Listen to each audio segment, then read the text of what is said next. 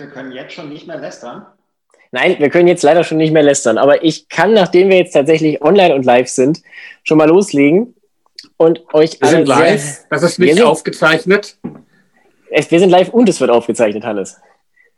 Okay. Also In dem Format jetzt wirklich was nehmen. Ja. Das wäre nett. Also, uh, all the F-Bombs, not now. Ja.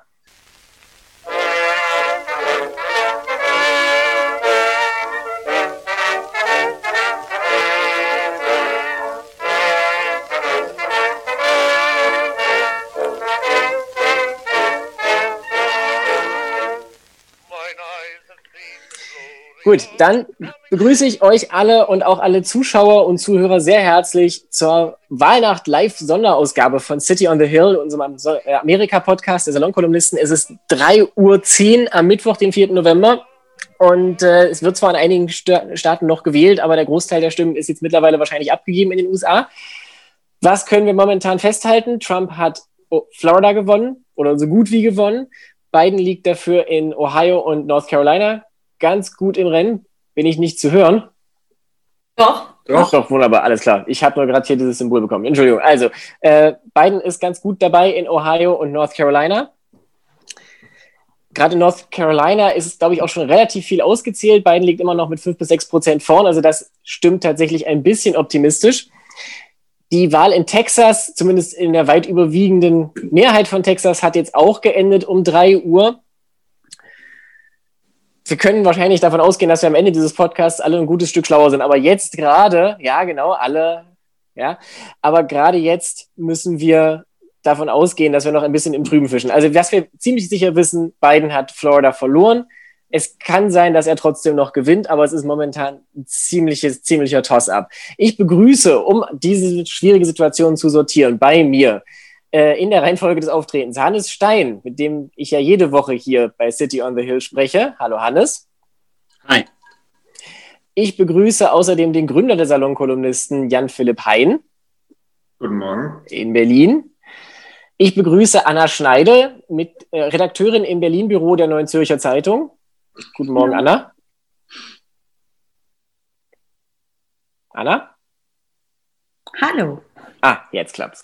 Und ich begrüße ganz besonders gern die Religionswissenschaftlerin, Salonkolumnistin und mein holdes Weib, Franziska Holzfurtner. Ja, morgen. Das ist eine, eine sehr innige Begrüßung. ähm, Hannes, wir fangen jetzt mal bei dir an, weil du von uns allen noch am frischesten aussiehst und auch es bei dir noch nicht drei Uhr morgens ist. Ähm, ja, ihr habt beide für Joe Biden gestimmt. Es hat bisher noch nicht so viel geholfen, würde ich sagen. Nein, aber das, äh, das war, also im Moment wissen wir eben noch, also was wissen wir? Ich, ich, sag, ich sag mal, was wir wissen. Wir wissen, dass 101 Millionen Amerikaner ihre Stimme abgegeben haben vor heute. Also entweder durch, äh, äh, wie wir es gemacht haben, also indem man äh, selber in einem äh, Wahllokal aufschlägt oder durch Briefwahl. 101 Millionen zum Vergleich, 2016 waren es 47 Millionen. Also das ist eine Rekordzahl. Und Michael McDonald, das ist so ein Typ in Florida, der immer die Wahlbeteiligung zählt, der rechnet mit einer Wahlbeteiligung von insgesamt 160 Millionen. Das wäre die höchste Wahlbeteiligung in einer amerikanischen Wahl seit, ich glaube, 1908. Also das ist unglaublich hoch. Wir wissen, das weiß ich auch von, das weiß ich von einem Typen, der heißt äh, Tom Bowlier. Er sagt selber, dass äh, man über seinen Namen keine Witze machen soll. Das ist schwer.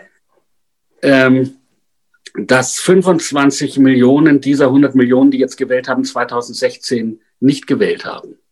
Also es sind sehr viele Leute jetzt zur Wahl gekommen, die 2016 zu Hause geblieben sind. Und sieben Millionen, ungefähr sieben Millionen davon haben überhaupt zum ersten Mal in ihrem Leben gewählt. Ähm, es gibt einen erstaunlich für, die, für Amerika hohen Anteil an äh, jugendlichen Wählern, also ähm, in, in, dieser äh, Klasse so bis 29, also von 18 bis 29. Die Zahl habe ich vergessen, aber es ist wirklich erstaunlich hoch. Und dann ziemlich viele ähm, dann wieder auch Senioren, also ab 65 aufwärts. Ähm, und das sind alles Sachen, die mich äh, doch hoffen lassen, dass die Sache gut ausgeht. Mit Florida muss man ja sagen, äh, also es wäre schön, wenn Biden Florida gewinnen würde, weil dann die Wahl sozusagen vorbei ist. Ne? Dann können wir ins Bett gehen. Wenn Florida um, bis heute um 10 Uhr von ähm, Biden gewonnen ist, dann hat Trump eigentlich keinen Weg mehr, die Wahl zu gewinnen. Aber Biden kann es sich leisten, Florida zu verlieren und kann trotzdem noch gewinnen. Das ist die eine Sache. Und die andere Sache ist eben, dass wir möglicherweise tatsächlich noch in zwei Wochen nicht wissen, wie die Wahl ausgeht. D äh, denn ähm, es werden ja eben noch die Briefwahlstimmen ausgezählt, die diesmal sehr viele sind. Ähm, also wir können, es kann sein, dass heute um Mitternacht die Landkarte komplett rot aussieht und trotzdem Biden die Wahl gewinnt. Äh, du sprichst von Mitternacht bei dir, nehme ich an. Mitternacht bei mir, ja. Äh, wir sollten uns auch kurz erinnern, dass 2018, was ja eine wirkliche blaue Welle war, äh, das wurde ja erst ähm, auch sehr viel später sichtbar. Am Anfang dachte man, ach ja, die Demokraten haben so 20 Sitze im Repräsentantenhaus gewonnen, ist ja nett, aber so weltbewegend auch nicht. Und dann wurde gezählt und gezählt und gezählt und die, der Stimmenanteil wurde immer höher. Also mit anderen Worten, das sage ich mir auch selber und deswegen trinke ich hier Dark and Stormy. Hm. Nerven, also jetzt gilt es erstmal, die Nerven zu bewahren. Wir wissen einfach noch sehr wenig. Darf ich da ganz kurz einhaken? Einfach nur, um die, ja. die, das Gespräch ein bisschen zu öffnen. Ähm, in dieser Unsicherheit, Jan Philipp, was denkt Wladimir Putin jetzt? Habe ehrlich gesagt das Gefühl, dass äh, der äh, weit weniger äh, an diese Wahl denkt als äh, an die von vor vier Jahren. Äh, keine Ahnung, Hannes, wie zum Beispiel du das beurteilst, ob das Asset nicht mehr so richtig viel wert ist, äh, ob das Pulver da an der Stelle verschossen ist. Ähm, also mir kommt das so vor, als wenn tatsächlich diese Aktivitäten dieses Jahr eine vergleichsweise untergeordnete Rolle spielen, weil sie wahrscheinlich auch in der Plumpheit so nicht mehr vorgetragen werden können und wir sie vielleicht gar nicht mehr, wir auch gar nicht mehr so empfänglich dafür sind. Aber da, da kann ich mich täuschen. Ich glaube, sie sind zu einem gewissen Teil auch gar nicht mehr nötig. Also ich meine, wenn man diese, ähm, ja, wie sie sich selber gerne nennen, Digital Soldiers und Meme Machinery einsieht, die musste man ja eigentlich nur pflanzen. Das macht sich ja jetzt selber mehr oder weniger. Dazu passt auch, wenn ich da kurz einhaken darf, ich habe jetzt gerade gesehen, Marjorie Taylor Greene hat äh, ihre Wahl im Repräsentantenhaus für den 14. Bezirk in Georgia gewonnen, voraussichtlich. Also es gibt die Projection, dass sie das gewonnen hat. Sie ist damit dann wahrscheinlich die erste offizielle QAnon-Anhängerin im Repräsentantenhaus. Ja. Ich wollte übrigens noch was sagen. Äh, von der, Wahlbete von der Wahlbeteiligung her. Ähm, wir sollten gleich übrigens auf Putin zurückkommen äh, und die Russen und äh, so. Aber von der Wahlbeteiligung her, das habe ich vorhin vergessen zu sagen, ist ähm, off the charts ist Texas. Also in Texas passiert irgendwas. Ich verspreche jetzt nicht, dass Texas Text wie letztes Mal, aber immer wieder ein schöner Satz. In Texas passiert nein, nein, irgendwas. In, in, Texas ist die, in Texas ist die Wahlbeteiligung ungeheuer hoch. Es sind Leute, die man da noch nie in Wahlkabinen gesehen hat. Ähm, ich also ich sage nicht, dass Texas jetzt kippt. Ähm, das wäre natürlich äh, ein, ein Generationenerlebnis, ne? also wenn die Republikaner jetzt Texas verlieren. Aber irgendwas passiert da? Um, um auf die Frage mit Putin zu antworten, also ich habe zwei Antworten. Die erste ist, glaube ich, dass Putin Trump gerade gefeuert hat. Denn er hat ja offen erklärt, dass sie nichts gegen die Familie Biden haben. Das übersetze ich mit in klares Englisch mit Trump you're fired. Und das andere ist, also die, diese letzte Verschwörungstheorie mit Hunter Bidens äh, Laptop, womit sie ja versucht haben, nochmal die Hillarys E-Mails zu replizieren, äh, das war ja nun so kompliziert, auch ohne Borat, da kam ja niemand mehr mit. Wie viele Laptops gab es da nun und was war da genau? Vor allem, es gab einen Laptop, aber den durfte niemand sehen, außer der New York Post. Weil mhm. genau so handhabt man das, wenn man belastendes Material hat. Übrigens, CDS, CDS äh, verkündet gerade, dass Minnesota wahrscheinlich an beiden geht. Das ist das hätte mich zu wissen, aber das genau was das du hätte sagst. mich auch schwer ja. gewundert. Ja, das hätte mich auch schwer gewundert äh, ich meine, ich habe ja Familie in Minnesota. Ähm, das war eigentlich doch sehr klar, ja. Macht ich meine, es gibt Sorgen um Ohio? Ich wollte gerade sagen, also ähm, Ohio ist tatsächlich ziemlich, ziemlich knapp, so wie ich das hier sehen kann. Andererseits, die Tatsache, dass Biden da überhaupt gut mitspielt, ist eigentlich schon eine Überraschung, weil das von den ganzen Midwest-Staaten derjenige war, wo er allgemein die schlechtesten Chancen hatte. Das wurde eigentlich immer so kolportiert. Da gab es viele Umfragen, wo, wo Trump mit, mit 4, 5, 6 Prozent vorne lag, bis kurz vor Schluss, also auch gute Umfragen. Ich mache mir auch Sorgen um North Carolina, weil das immer enger wird. Ja, das wird kein Erdrutschsieg. Ja, aber ich, ich äh, äh, glaube wirklich, dass wir versuchen sollten, uns, uns jetzt nicht wahnsinnig zu machen, weil das ist ein bisschen spät, das jetzt noch fünfmal mhm. hin und her schaukeln wird. Äh, und das, das ist einfach überhaupt nicht, wie das eben mit Hochrechnungen so ist, das ist noch nicht zu sagen. Ne, Moment, es sind ja keine Hochrechnungen. Momentan sind es ja äh, tatsächlich, das haben sie ja bei CNN ja. zum Beispiel betont, they're all real votes. Ne? Also die fangen halt auch an, irgendwelche mhm. Countys einzufärben, wenn von drei Millionen Einwohnern 200 abgestimmt haben, was halt natürlich völlig sinnlos ist. Ja. Aber man, man weiß, sieht ungefähr, wo man steht. Jetzt, Anna, welche Sorge hast du bezüglich Ohio? Also, ich meine, naja, oder also, kannst du das quantifizieren?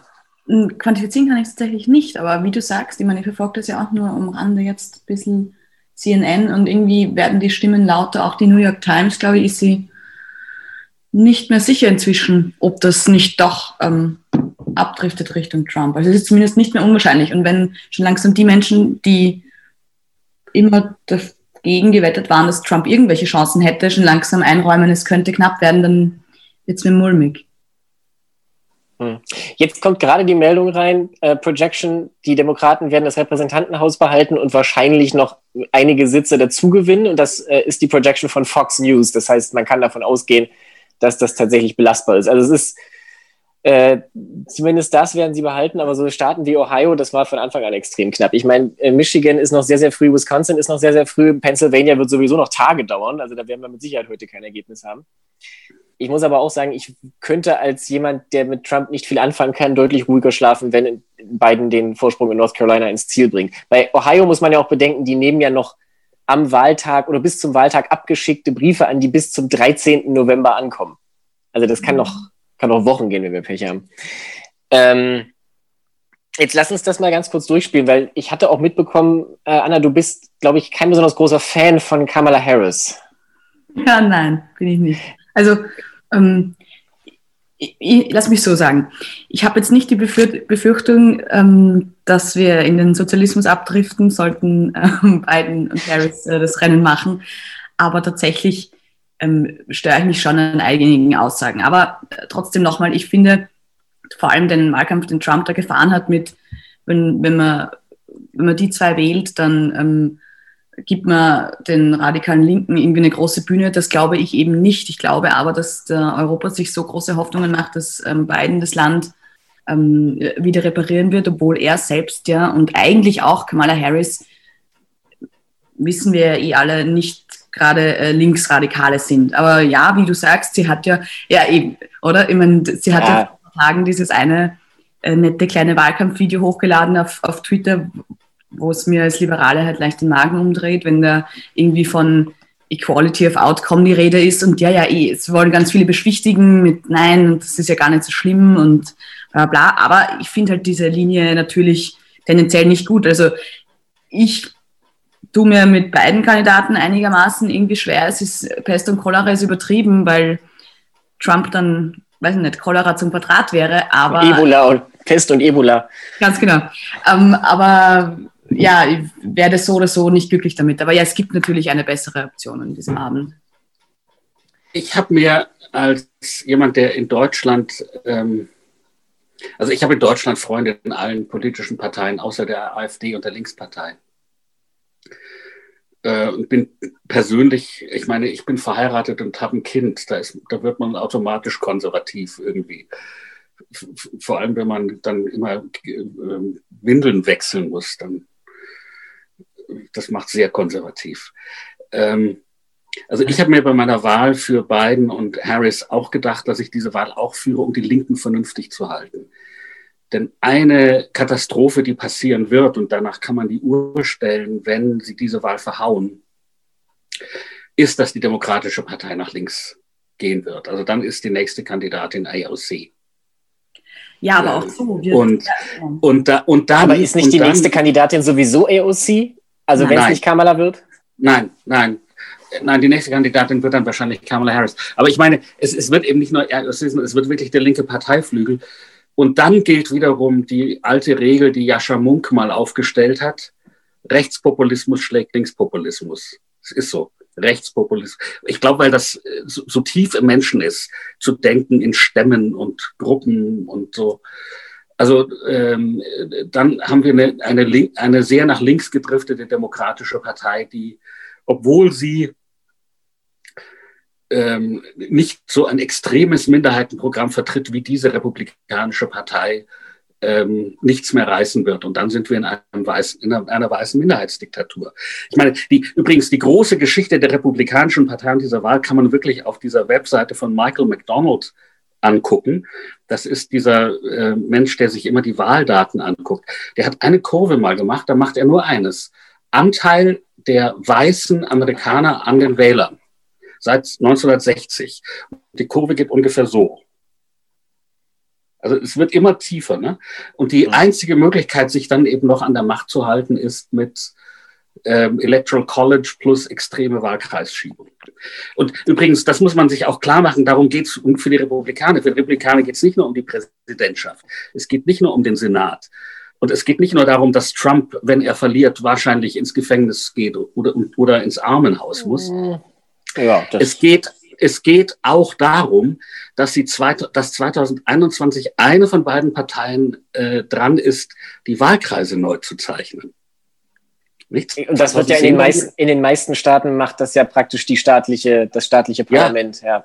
Ja, aber es geht insbesondere um zum Beispiel in Texas, da ist heute richtig was los. Ja, aber deswegen ist für Texas, auch wenn Biden den Bundesstaat nicht kriegt, wenn sie die äh, Länderebene in Texas kriegen, Ne? Dann ist, sind die ja. Demokraten 2021 in einem ungeheuren Vorteil, in dem eben 2010 die Republikaner waren.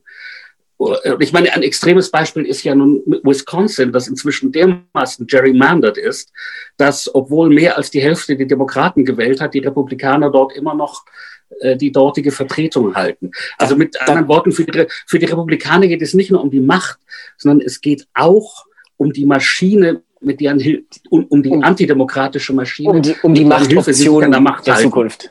Ja, ja, ja.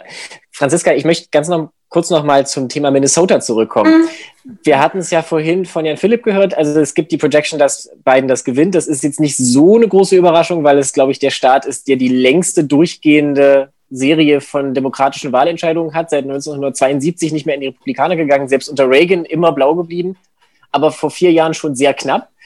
Ähm, du hast in der Karte, die du vorher, die ich dich gemacht, gebeten hatte zu machen, äh, Minnesota rot eingefärbt. Und du hast es begründet mit den extremen Aktivitäten von Verschwörungsidioten in der Region. Ich meine, nicht, nicht extrem, es ist aufgefallen, wobei man natürlich auch sagen muss, ähm, dass sowas kann ja auch eine Gegenreaktion sein. Also ähm, Kalifornien zum Beispiel, was äh, niemals rot sein wird, äh, auch nicht, wenn die Hölle zufriert, ähm, hat auch äh, relativ viele QAnon-Leute, die haben sogar linke QAnon-Leute. Aber ähm, das in, müsstest du jetzt kurz erklären, das Konzept. Es gibt, quasi, so es, gibt quasi, es gibt quasi eine Sekte, die sich LibAnon nennt und ähm, die quasi genau dasselbe erzählen, nur mit umgekehrten Vorzeichen. Aber das ist eher so eine Minigruppe. Ähm, der Punkt ist, ähm, ja. Wie, also die, die, die, die Globalisten stehen hinter ähm, Trump oder wie? Also die, die, die Juden steuern Trump oder was erzählen ja. die? Okay. um, ähm, aber ähm, die also, sind, das ja, gut, das ist always a safe bet. Es ist wirklich nur eine Minisekte, aber äh, der Punkt ist auch, die rechten QAnon-Leute in Kalifornien sind erstaunlich aktiv, aber das ist natürlich da eindeutig so ähm, die Gegenreaktion von Leuten, die wissen, also die komplett zurückgedrängt sind. Wir haben das ja schon mal in diesem Podcast gehabt, dass ja zum Beispiel die Leute in der in der Linken im Westen radikaler sind als im Osten in Deutschland. Ähm, aber äh, ja, deshalb hatte ich Minnesota äh, gesagt, äh, dass Trump das holt. Aber so sicher bin ich mir da nicht. Ich war mir ich auch kann, sicher, dass Biden Florida holt. Also. Also ich kann nur erzählen, dass, äh, also ich, ich kenne Minnesota zufällig ziemlich gut, mhm. weil mein kleiner Bruder da wohnt. Ähm, Minnesota hat ähm, fünf, etwas mehr als fünf Millionen Einwohner. Äh, sieht aus wie Finnland, also es sind Laufen und Seen und kommen aus Schweden. Die, die nicht aus Schweden kommen, kommen aus Finnland oder Deutschland. Es sind, es ist ein sehr, sie sind sehr protestantisch. Es gibt inzwischen eine Gruppe von Somalis. Es ist ansonsten aber ein ziemlich weißer Staat. Da die Winter dort hart sind, könnte sich auch ein bisschen mehr Sozialstaat leisten als äh, Kalifornien, weil man dort als Homeless Person einfach nicht überlebt. Und es gibt eben einmal natürlich die Twin Cities, die wie jeder urbane Raum in Amerika tiefblau sind. Aber auch da oben, wo mein Bruder wohnt, mein Bruder wohnt in der Nähe von Duluth, ähm, also direkt am Lake Superior. Ähm, auch das ist erstaunlich, also in dem Moment, wo man aus dem ländlichen raus ist, ist das erstaunlich blau und ähm, ja, sehr, also es ist nicht so multiethnisch wie Austin, Texas oder so, aber es ist, gibt zum Beispiel eine große schwule Gemeinde und so. Also es ist eine, ein, ein doch Staat mit größerem ähm, linksliberalem Potenzial als, als andere Staaten, weil es eben diese urbanen Pockets gibt. Da möchte ich kurz ähm, einwenden, es erscheinen jetzt auch schon einige amerikanische Beobachter bei mir in der Twitter-Timeline, die auch sagen, was wir ja auch wissen irgendwie, oder? More black and Hispanic people are voting for Trump than any other previous Republican candidate. Also sind nicht automatisch ein Zeichen von davon, dass ein Bundesstaat irgendwie linksliberal tickt, nur weil er eben sehr divers ist. Das ist ja gerade das, was hier offensichtlich auch nicht passiert. Oder nicht in der Zahl. Ich meine, in Florida mhm. haben einfach, es gibt ja auch bei den Latinos zum Beispiel auch sehr viele verschiedene Untergruppen. Ich meine, die Kubaner sind offensichtlich in riesigen Zahlen für Trump an die Ohren gegangen. Ja. Ja, die Kuba bei den Kubanern wohnen. Entschuldigung. Nee, könnten es einfach Leute sein, die sich einfach mehr vor Lockdowns fürchten? Nein, ich will dir sagen, was es ist. Nee, bei nicht die Kubaner jetzt, aber äh, ja. ja. Also bei den Latinos äh, äh ist es der Machismo. Äh, äh, Trumps Machismo ist leider Ach, für, für. Aber macht man sich da nicht ein bisschen einfach? Also ich meine, die Kubaner sind ja andere Latinos als die Mexikaner jetzt in, in Texas zum Beispiel. Das ist, also das ist sowieso klar. Die, für, die, für die Kubaner ist alles, sind die Demokraten die Kommunisten äh, und sie haben immer noch Angst vor Fidel Castro. Die kubanischen, Ex, also die Exil-Kubaner waren ja auch alle für Pinochet. Oder fast alle, ja. Also das ist die, das ist die einfache Logik des extremen Antikommunismus. Aber ich fürchte, dass auch für viele ähm, andere Latinos es an Trump ein etwas gibt, was sie, also was die Männer anspricht. Und das ist dieser extreme Machismo. Das ist, ähm, das ist vertraut. Ähm, ich finde das, ich finde auch, das greift vielleicht ein bisschen zu kurz, aber das ist ja auch wieder genau dieser Punkt.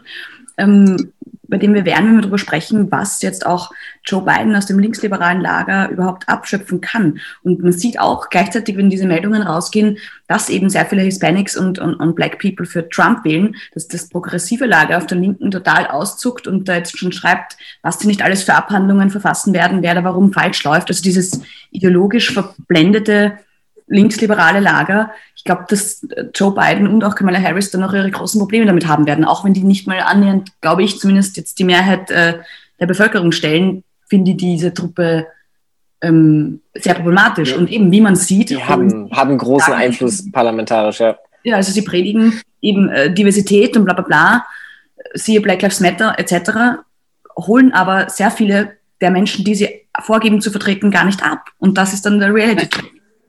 Naja, es gibt, äh, also äh, Schwarze ist nochmal anders. Also Schwarze sind äh, äh, ziemlich klar für die Demokraten. Übrigens schon aus einem äh, sehr einleuchtenden Grund. Also einer von tausend schwarzen Amerikanern ist mittlerweile tot wegen Covid. Ja, also die, die, die Seuche hat niemanden so getroffen wie diese Gruppe. Bei den Latinos ist es eben so, also ich sagte gerade eben so etwas locker über den Hocker, es ist der Machismo. Es liegt aber auch daran, dass seit 2016 also seit 2016 wissen die Demokraten, dass sie bei den Latinos ein Problem haben. Und sie haben in den Outreach zu den Latinos, das weiß ich von Rachel Beiteköfer, so gut wie gar nichts gesteckt. Keine finanziellen Ressourcen, äh, sich nicht bemüht. Und das finde ich nun schon wirklich beinahe kriminell. Das ist, äh, das sollte eine politische Partei nicht machen. Äh, so eine ganze Gruppe einfach nicht ansprechen. Und äh, das, kann, das kann tödlich sein heute. Das, habe ich mir heute Nachmittag beim Radfahren auch schon mal gedacht. Ja. Apropos tödlich, das ist vielleicht eine gute Möglichkeit überzuleiten zu der nicht unrealistischen Option, der wir uns jetzt gegenüber sehen. In meine Timeline ist gerade die Nachricht gespült worden, dass auf den Wettmärkten Trump mittlerweile mit 80 Prozent als Favorit für die heutige Wahl geführt wird. Was uns zu der Frage führt, wie machen wir weiter, wenn Trump diese Wahl am Ende gewinnt? Frage jetzt auch an Jan Philipp und an Anna. Ähm, wenn Trump am 20. Januar nochmal vereidigt wird, gibt es in einem Jahr die NATO noch? Nein. Doch. Nein. Nein. Discuss. Nein. Und Anna, warum doch? Also ich meine, ich lasse mal ganz provokant, wenn Trump tatsächlich jetzt nochmal vier Jahre im Weißen Haus ist, was, was äh, hindert im Zweifelsfall Putin daran, äh, in Estland einzumarschieren? Weiß genau, Deutschland und, und, Frankreich werden Estland sicher nicht verteidigen und Amerika wird es egal sein. Ich, ich, nehme jetzt ein extremes Beispiel, aber nicht abwegig. Ähm, schau, ich, ich neige dazu da eher ähm, zum Gegenteil. Ich ähm, bin irgendwie far from it, immer das Worst-Case-Szenario aufzumalen, das jeder irgendwie macht, sobald er den Namen Trump hört. Und ich würde mir da ein bisschen mehr ähm, Kontenance wünschen. Ich weiß schon, dass er auf die Weltpolitik eintrischt, ähm, sondergleichen und auch nicht sehr viel von äh, seinen Partnern äh, hält. Aber ich glaube trotzdem nicht, dass die NATO sterben wird, wenn er noch mal Präsident wird. Zumindest nicht so schnell. Ich, das ist aber me meine reine ähm, persönliche Einschätzung und mein Bauchgefühl. Aber das kann ich tatsächlich nicht belegen. Also wenn es so passiert, dann. Dann wende ich mich mal an den Experten für Worst-Case-Szenarien, Herrn Hein. Das ist, glaube ich, nicht nur die NATO. Also äh, wenn, äh, wenn, äh, die, äh, wenn ein entfesselter Trump, der dann auch nicht mehr zu befürchten hat, äh, äh, nochmal der Wählerschaft gefallen zu müssen, weil er ja dann tatsächlich äh, sich keiner, keinem weiteren Elektorat jedenfalls stellen muss, um im Amt zu bleiben, ähm, der wird natürlich äh, äh, auf, dem, auf dem Slippery Slope, auf dem er sowieso schon unterwegs gewesen ist, äh, fröhlich weiterrutschen. Also ich finde das auch immer so ein bisschen verniedlichend, wenn gesagt wird, äh, das sei ja alles immer nur so eine große Wortwolke, die diesen Mann umgibt. Nein, es ist viel mehr. Also ähm, schon, schon, dass wir uns ernsthaft über die Frage unterhalten, äh, ob ob das im Bereich des Möglichen liegt. Und das ist ja nicht nur eine spinnerte Idee von dir nachts um drei äh, in unserer Runde, sondern das ist ja wirklich eine, eine, eine reale Frage. Schon die hüllt die NATO ja an einer ganz zentralen Stelle aus. Und ähm, das ist ja nur ein Beispiel. Ähm, äh, also äh, das, was wir irgendwann mal als den freien Westen verstanden haben, also als eine Gemeinschaft äh, äh, von, von Nationen, die sich äh, auf bestimmte Spielregeln und Absprachen einigen, ähm, das werden wir dann relativ schnell vergessen können, weil wir reden hier immerhin von der Garantiemacht dieses freien Westens. Das war genau mein Punkt. Also, weil, wie gesagt, in, in Deutschland und in Frankreich und die anderen europäischen Staaten habe ich im Zweifelsfall kein Vertrauen. Es gibt das hat ja auch die, die, äh, es hat AKK vor ein paar Tagen ja jetzt erst in Amerika in einem Zeitungsbeitrag nochmal ausdrücklich gesagt, also egal wer im Weißen Haus sitzt, Europa bleibt auf Amerika angewiesen und da hat sie leider völlig recht. Deswegen mache ich mir schon ein bisschen Sorgen. Ich meine, du kannst das Argument führen, natürlich wird auch eine, eine Biden-Regierung aufgrund der Gründe, die du genannt hast, Anna, tendenziell weiter links stehen und sich etwas zurückhaltender, äh, etwas zurückhaltender agieren. Traditionell früher in der, vor, kurz nach der letzten Eiszeit waren die Republikaner ja mal die Partei der nationalen Sicherheit und die Demokraten waren eher skeptischer. Und Leute wie AOC tragen diese Tradition zumindest auf der Linken ja noch fort. Aber wir wissen halt so oder so, also wir können uns so oder so wahrscheinlich darauf einstellen, dass Europa weiterhin auf sich selbst angewiesen bleibt.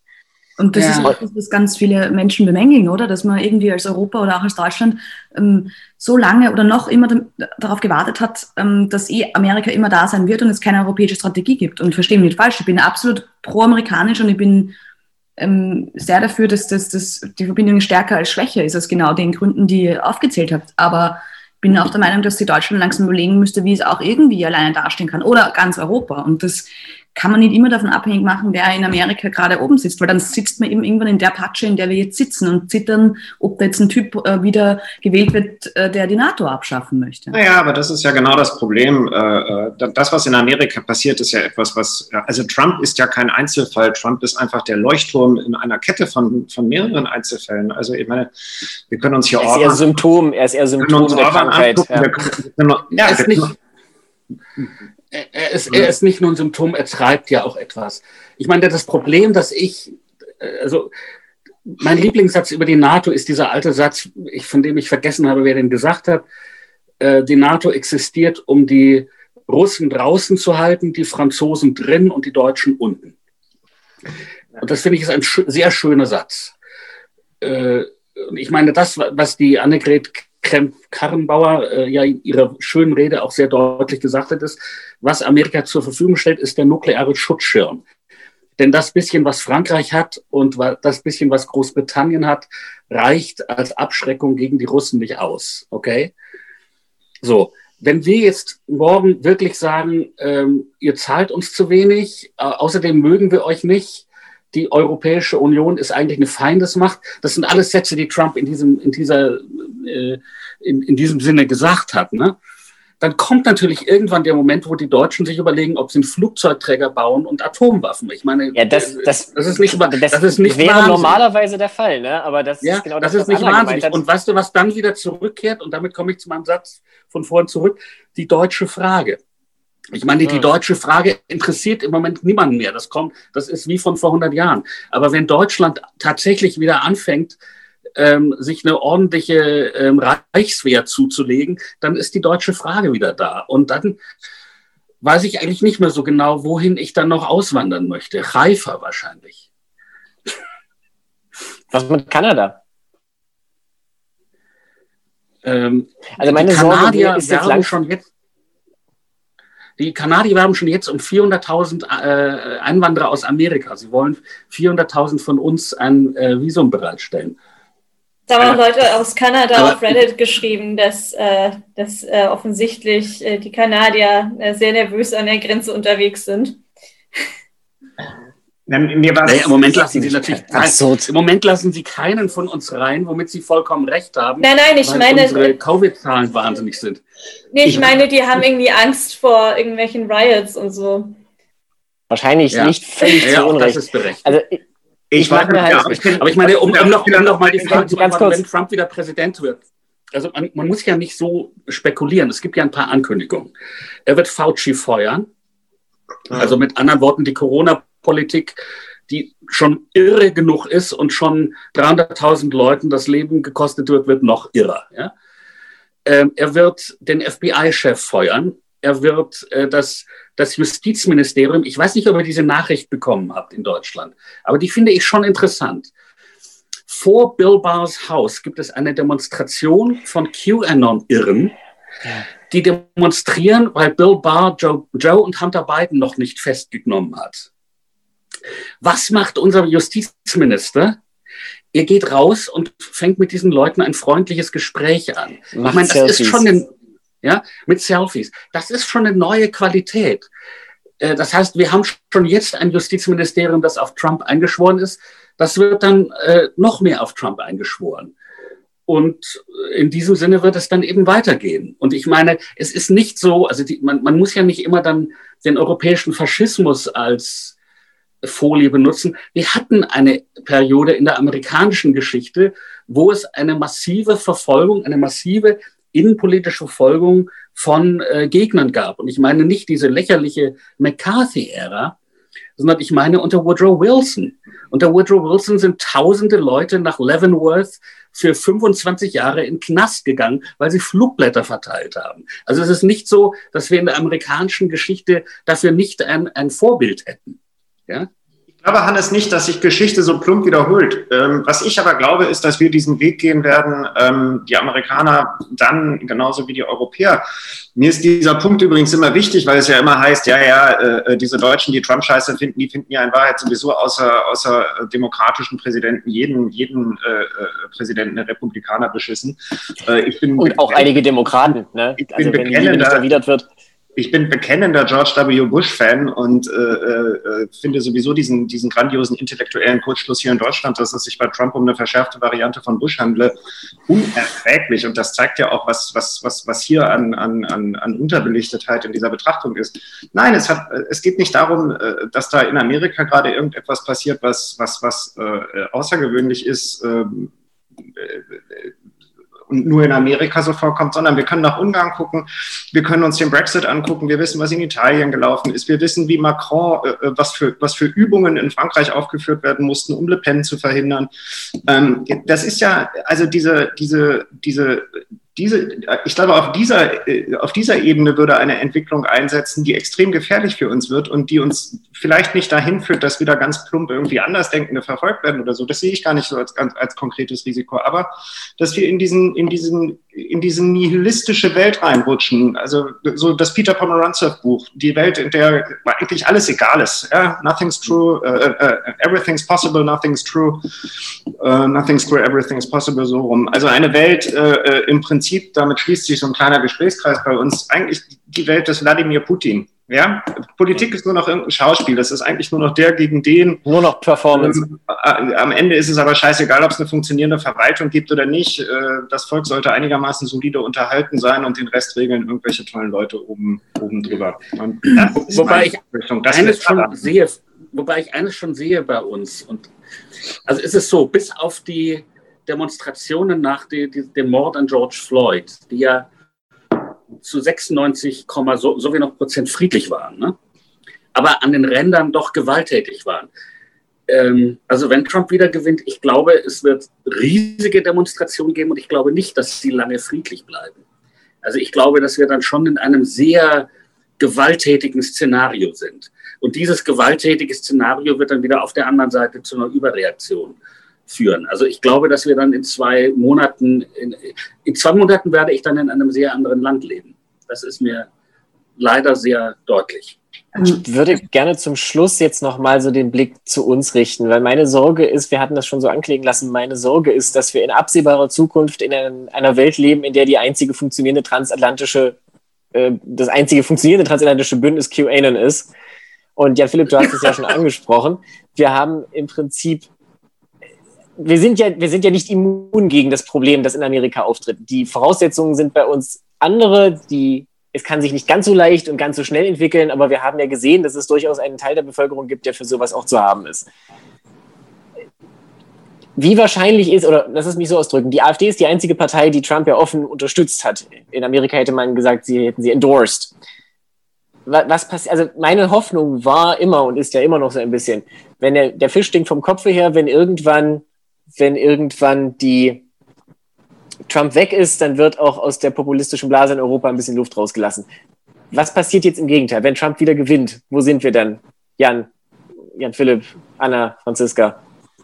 Ich meine, nächstes Jahr sind sechs Landtagswahlen und die Bundestagswahl.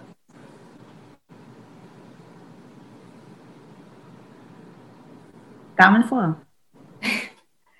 Ich bin mir nicht sicher, ob das Trump, äh, ob Trump quasi hier der AfD so einen Vorschub geben kann.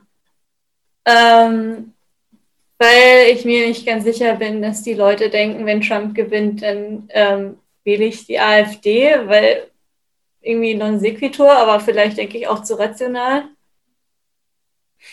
Also ich, fürchte, ich bin hier, ich bin hier quasi, ich bin ja hier quasi als Vertreter von Internetspinner United. Ähm, und ähm, Verschwörung Inc. Und ähm, ich glaube, für die AfD in, in Deutschland ist die Frage viel wichtiger, wie stark nächstes Jahr ähm, Covid-19 als Thema noch wird, sein wird während, der Bundestagswahl. Ähm, auch weil die Menschen tendenziell äh, Sachen schnell vergessen. Und welche Sau Donald Trump nächstes Jahr im Sommer durchs Dorf treibt, wissen wir auch nicht. Meine Sorge war einfach, dass sozusagen, dass der, der Effekt, den Donald Trump hatte von Anfang an, besonders nach seiner ersten Wahl, war ja, das ist im Prinzip wie wenn du diesen berühmten Fels umdrehst oder Stein umdrehst und runterlaufen die Asseln weg. Du kriegst das einfach nicht wieder so hin, wie es vorher war. Die Leute sind, die, die Dammbrüche sind da und die, die Normalisierung von bestimmten Verhaltensweisen ist einfach eingetreten. Und je länger er da ist, desto korrosiver wird es. Und deswegen wäre meine Sorge einfach auch im Blick auf Deutschland, dass bestimmte Leute sich ermutigt fühlen. Das ist, das ist also meine ich, Befürchtung. Aber es ist natürlich schwer zu qualifizieren. Glaube, naja, ja. Äh, man, naja man kann es in der Personalie sagen. Ich habe es gerade gegoogelt. Ihr könnt euch dann freuen auf Douglas McGregor. Das ist ja. Trumps Pick für den äh, Botschafter in Deutschland. Ich habe ein Interview mit ihm gelesen. Also der Mann ist erstens ja. nicht bei Trost offenkundig. Und, und zweitens sagt er so Sachen wie, ähm, ach, diese 13 furchtbaren Jahre definieren nicht die deutsche Geschichte, womit er erstens sich um ein Jahr verzählt hat. Gut, das ist nicht so schlimm. Aber zweitens ist das natürlich so eine typische ähm, ähm, Nummer, also ne, diese zwölf Jahre sind ein Fliegenschiss. Also in diese Richtung geht das ja. Also ihr hättet dann einen Botschafter, der eben sehr offen die AfD unterstützt, was ja Richard Grinnell auch schon getan hat. Das wäre dann die Fortsetzung. Ob das gesamtgesellschaftlich eine Wirkung hat, es hat gesamtgesellschaftlich vor allem die Wirkung, dass alle die Leute, die man als Freunde für Amerika gewinnen müsste, ähm, sich von Amerika abwenden. Genau, und ich glaube auch, das ist das, das, das große Problem in der ganzen Geschichte, weil auch was wir vorher besprochen haben, äh, George Bush und so, warum ich mich immer sehr zurückhalte in der, in der, in der Diskussion und nicht dazu neige, Trump alles, was er macht, und er hat sehr viel äh, nicht gut gemacht, vorzuwerfen. Vor allem jetzt auch ähm, eben, brauchen wir gar nicht reden über Corona und so. Was mir Sorgen macht, ist eben dieser, dieser latente Anti-Amerikanismus, der ja eh schon da ist und der durch so eine Person halt ähm, ins Maximum getrieben wird. Und das ist, das ist meine größte Befürchtung, wenn er nochmal gewählt wird, dass Amerika halt nur mehr das Gesicht von Donald Trump ist und sogar Dinge, die auch äh, dieser Präsident gut macht, siehe äh, Frieden im Nahen Osten, total unter den Tisch fallen und ähm, das keine positive Konnotation mehr kriegen kann. Und ich glaube nicht, dass die AfD jetzt ganz stark von ihm profitieren würde, wenn er noch ein Präsident ist. Aber klar, es ist irgendwie angenehm, wenn man sich auf einen, den mächtigsten Mann der, Mensch, äh, der Welt ähm, ähm, beziehen kann, vor allem in seinen Positionen. Ich glaube auch, das ist ein wichtiger Punkt. Ich glaube, die Rufschädigung äh, für die USA ist einfach äh, ein massives Problem, weil, die, weil natürlich, wenn, wenn Trump gewinnt, werden weiterhin ähm, diese AfD-Leute, Verschwörungstheoretiker und so weiter mit Trump-Flaggen und Amerika-Flaggen durch die Gegend marschieren, mhm. äh, statt wie bisher mit Putin-Flaggen. Und das ist eigentlich ja. eine Gleichsetzung, die man sich nicht wünschen kann. Ähm, ja, wir haben dann, wir haben dann Trump ist für Amerika, für Arschlöcher sind. Wir, haben dann endgültig, wir haben dann endgültig bewiesen, wenn Trump wiedergewählt wird, dass wir rassistische Arschlöcher sind. Vor allem du. Äh, was, vor allem ich. Nein, das, das, ist, das ist schon ein, also ein Grund, warum ich mir nicht nur wünsche, dass Biden die Wahl gewinnt, sondern dass er sie sehr deutlich gewinnt. Äh, ich möchte so ein bisschen, dass meine nationale Ehre als Amerikaner wiederhergestellt wird. So komisch das klingt. Dann habe ich leider eher schlechte Nachrichten für dich, weil ich habe es jetzt gerade verfolgt. Also in North Carolina und äh, Texas ist es wohl mittlerweile extrem knapp. North Carolina ist fast fertig ausgezählt, aber so wie das jetzt gerade aussieht, wird Trump wahrscheinlich minimal knapp vorbeiziehen. In Ohio liegt er jetzt offenbar auch vorne. Wow.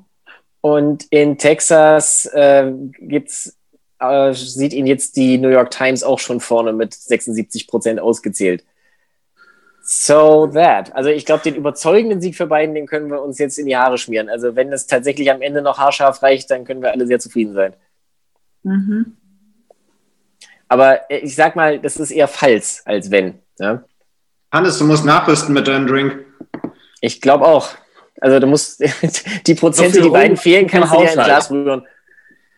So viel Rum habe ich nicht im Haushalt. Ah, Georgia gefällt mir auch nicht besonders. 47 Prozent reported und Trump bei, 7, bei 59 Prozent, wobei da Atlanta wahrscheinlich als letztes kommt. Aber das ist schon ein ziemliches Brett. Also 19 Prozent musst du erstmal aufholen. Äh, 17, Verzeihung. Ja. Hören wir irgendwas schon, was äh, wichtig ist aus Wisconsin, Michigan, äh, lass mich kurz nachschauen. Michigan war gerade eine ganz, äh, ganz äh, frühe Rechnung, die die beiden vorne sah, aber das besagt gar nichts. Das war irgendwie bei 11 Prozent oder so ausgezählt. Ja, das. Ich habe hier Michigan 25 Prozent ausgezählt und äh, Trump 57 Prozent, Biden 40. Wobei auch da wahrscheinlich Detroit als letztes kommt. Zu 556. Also wie gesagt, da kommt, da kommt Detroit wahrscheinlich zum Schluss. Da muss man, da würde ich jetzt noch nicht in Panik verfallen, aber it's gonna be a nailbiter. Ne? Also da wird, da muss am Ende schon alles, allerhand zusammenkommen, damit es dann am Ende gerade so reicht und äh, naja, es ist alles nicht so richtig erbaulich momentan.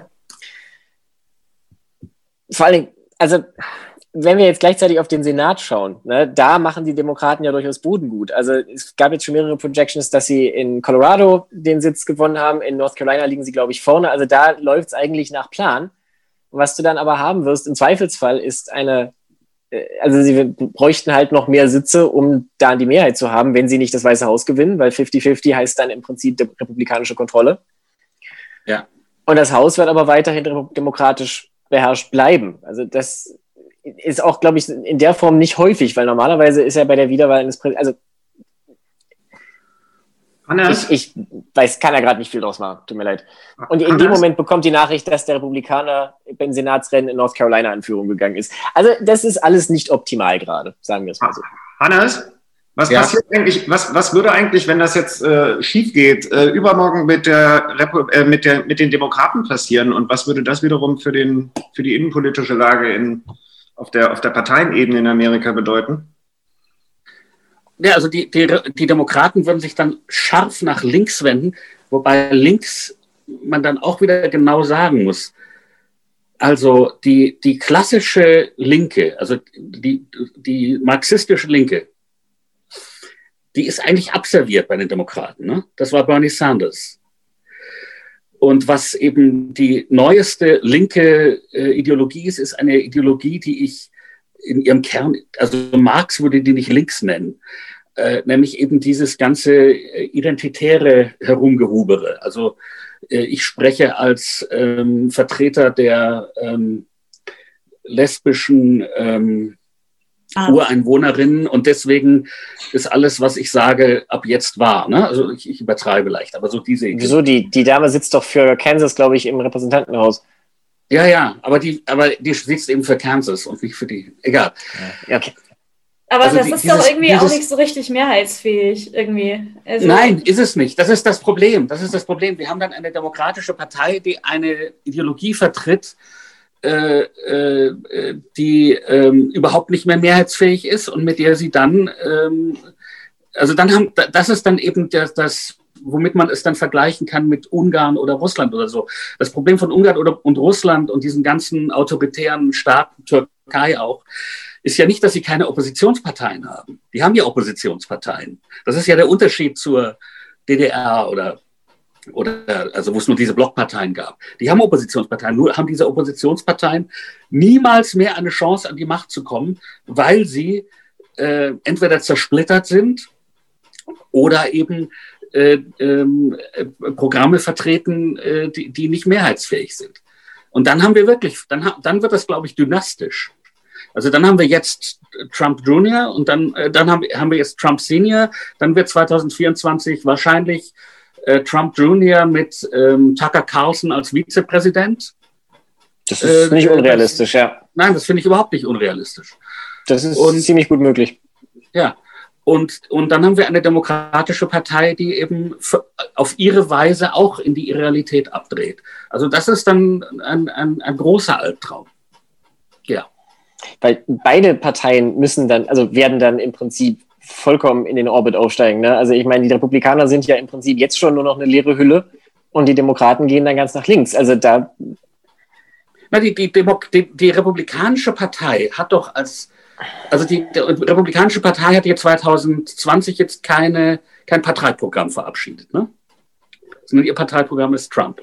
Ja, aber das und ist ja auch nicht nötig. Ich meine, das liest eh keiner und Donald Trump kann, also ist ja, ja, ja aber wirklich sie, aber sie. Haben, ja, ja, ja, aber sie haben ja ein Programm. Und ich finde, man muss jetzt mal deutlich sagen, was das Programm ist. Das Programm ist, wenn du weiß bist oder dich du dazu bekennst, dass Weiße besser sind. Also sie, sie, es gibt ja in der Republikanischen Partei heute auch Leute, die nicht weiß sind. So jemand wie Candace Owens, Owens zum Beispiel. Ne? Mhm. Und das, aber das Aufnahmekriterium ist, du musst sagen, die Weißen sind die Kulturträger. Ne? Und die müssen an der Macht bleiben. Das ist das Programm.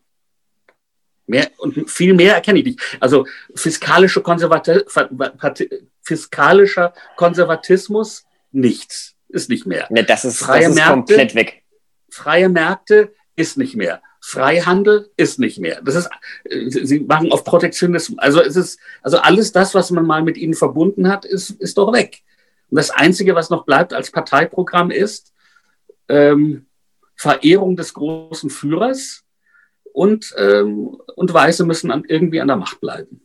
Ich glaube auch, äh, die Frage, bist du für oder gegen Trump, ist, glaube ich, der eigentliche äh, äh, Litmus-Test in, dieser Sache. Ähm, ja Und ich glaube, das ist ja auch der Grund, wieso das alles weg ist, weil Trump ist ja kein Programm. Trump ist ja, ähm, deshalb fand ich auch die Diskussion um die NATO so interessant, weil wenn die NATO es theoretisch schaffen würde, dass sie Trump nicht auffällt vier Jahre lang, dann würde er sie auch nicht abschaffen, weil ihm das vollkommen wurscht ist. Ihm ist das nicht, es ist ja immer noch stupid Belarus. Ne? Es gibt ja, die, es gibt ja kein... Das stimmt nicht. Nein, nein, das stimmt nicht. Das muss man, das ist, finde ich, etwas sehr Wichtiges über Donald Trump. Donald Trump war ähm, bis 1900, wann war denn das? 1986. 1986 war das. Bis 1986 gibt es von Donald Trump nicht eine politische Äußerung. Keine. Also er war schon Rassist, wie sein Papa. Also sie haben keine Schwarzen in ihren Häusern wohnen lassen, aber es gibt keine öffentliche politische Äußerung. 1986 fährt der Mann nach Moskau, kommt zurück und macht eine große Anzeige in der New York Times auf eigene Kosten, wo nur steht, die NATO ist scheiße. Die Na das ist 1986. Also da steht noch jenes Bauwerk in Berlin. Ja? Die NATO ist scheiße. Das ist ganz tief in ihm drin. Und ich meine, warum das in ihm drin ist, ich will mich jetzt nicht in, ich mache jetzt nicht meine eigenen Verschwörungstheorien auf. Ich finde es nur wirklich interessant, dass jemand nach Moskau fährt und dann zurückkommt und eine solche Anzeige in der New York Times aufgibt. Und das ist, also, das ist das Älteste, was der Mann politisch gedacht hat. Das ist die älteste, das älteste Sediment. Darunter liegt nur noch der Rassismus und der Frauenhass. Das ist äh, ein, ein sehr schöner und positiver Gedanke. Bevor wir jetzt gehen, bevor wir das abschließen, hat irgendjemand noch einen positiven, erfreulichen, zuversichtlichen Gedanken für die nächsten vier Jahre? Gibt es irgendwas, was wir Positives erwarten dürfen obwohl und trotz der Tatsache, dass Trump möglicherweise die Wahl gewinnt. Das, ist das was äh, Hannes gerade schon kurz ausgeführt hat, wäre eine Breitseite für diese abgedrifteten linksidentitären ähm, äh, Politiken, eben die auf Hautfarbe nee. und Herkunft, also mehr setzen als auf die Wäre das nicht eher ein Konjunkturprogramm? Ja, das ist ein Konjunkturprogramm. Die würden doch davor eher von ihr profitieren. Ja. Naja, einerseits nicht, weil sie sind damit angetreten und werden, wenn sie abgestraft werden, abgestraft. Aber ja, dann, also das befürchte ich ja auch, dass die Demokraten sich dann natürlich noch mehr in diese Richtung drehen werden und eben AOC kommen wird und vielleicht dann ja wieder sogar Bernie Sanders. Was aber haben wir auch schon besprochen, nicht die Mehrheit der Bevölkerung widerspiegelt, diesen Glauben anzuhängen. Also es ist aber ja, wäre, aber ist, ja, nein, nicht, aber, aber wo ist sich, aber ich mein, Sie sind ja jetzt gerade abgewählt oder beziehungsweise dann, wären dann nicht gewählt worden mit einem Programm, das in Form von beiden ja Identitätspolitik gerade nicht besonders in den Mittelpunkt rückt. Also es gab ja eine ganze das, Reihe von diesen das Kandidaten. Problem, das Problem ist dann gar nicht das, was ich auf der, also was dann passieren wird, wenn Trump wiedergewählt wird, ist zum Beispiel, dass hier in New York ähm, die Columbia University ähm, nur noch Identitätspolitik macht. Und dass diese, äh, äh, diese unglaubliche Intoleranz, die es ja jetzt schon gibt, wo Professoren rausgeschmissen werden, weil sie sich irgendwie versprochen haben, das wird dann noch wahnsinniger. Also das heißt, diese, dieser, der Wahnsinn der einen und der Wahnsinn der anderen wird sich gegenseitig aufschaukeln. Also das ist nichts, ich glaube nicht, dass das denen schadet, sondern im Gegenteil, das ist, also die letzte Chance für die Linken in Amerika, ähm, so halbwegs vernünftig zu bleiben, ist diese Wahl zu gewinnen. Aber das, das, das glaube ich schon. Würde ich, würde ich bezweifeln, weil ich glaube schon, dass, ähm, dass Kamala Harris und äh, Joe Biden zumindest teilweise ein bisschen nachgeben werden in diese Richtung oder nachgeben werden müssen. Also die können nicht ihren ganzen progressiven oder linksidentitären Arm irgendwie abschneiden. Ich glaube, es ist wirklich lose-lose. Natürlich wird, wenn Trump gewinnt, das noch mehr angefacht, aber vielleicht zerstört sich es wenigstens dann selbst, weil es noch absurder und noch weniger mehrheitsfähig wird. Ja, aber in, der Zwischenzeit haben, aber in der Zwischenzeit haben wir dann eine autoritäre republikanische Partei, die in wirklich, die in der Bundespolitik das Sagen hat, ne? Außerdem ist die Frage, wer denn dann aus der Asche der Demokraten noch aufstehen kann nach diesem Krieg. Also. Ja. ja. Mich erinnert das Ganze einfach wahnsinnig an die Simpsons-Folge, wo Mr. Burns in der Fernsehsendung droht, uh, I will wreak terrible vengeance on this town, no one will be spared. Und dann lacht Kent Brockman in die Kamera und sagt, a chilling vision of things to come. Ungefähr so. Ja, nur dass das hier in 20 Minuten nicht vorbei ist. Das ist äh, leider richtig, ja. Trotzdem sind wir für heute jetzt erstmal am Ende. Ich glaube, wir sind auch alle einigermaßen geschafft. von dem, was wir in den letzten 60 Minuten auf Twitter und sonst wo nebenbei erlebt haben. Ich danke äh, Jan Philipp, Anna, Franziska und Hannes sehr für das schöne Gespräch, für die guten Gedanken zu dieser absolut unmöglichen Zeit. Ich wünsche uns allen noch Zuversicht und äh, starke Nerven und ansonsten irgendwann dann eine gute Nacht. Danke auch allen fürs Zuschauen und fürs Zuhören. Bis bald.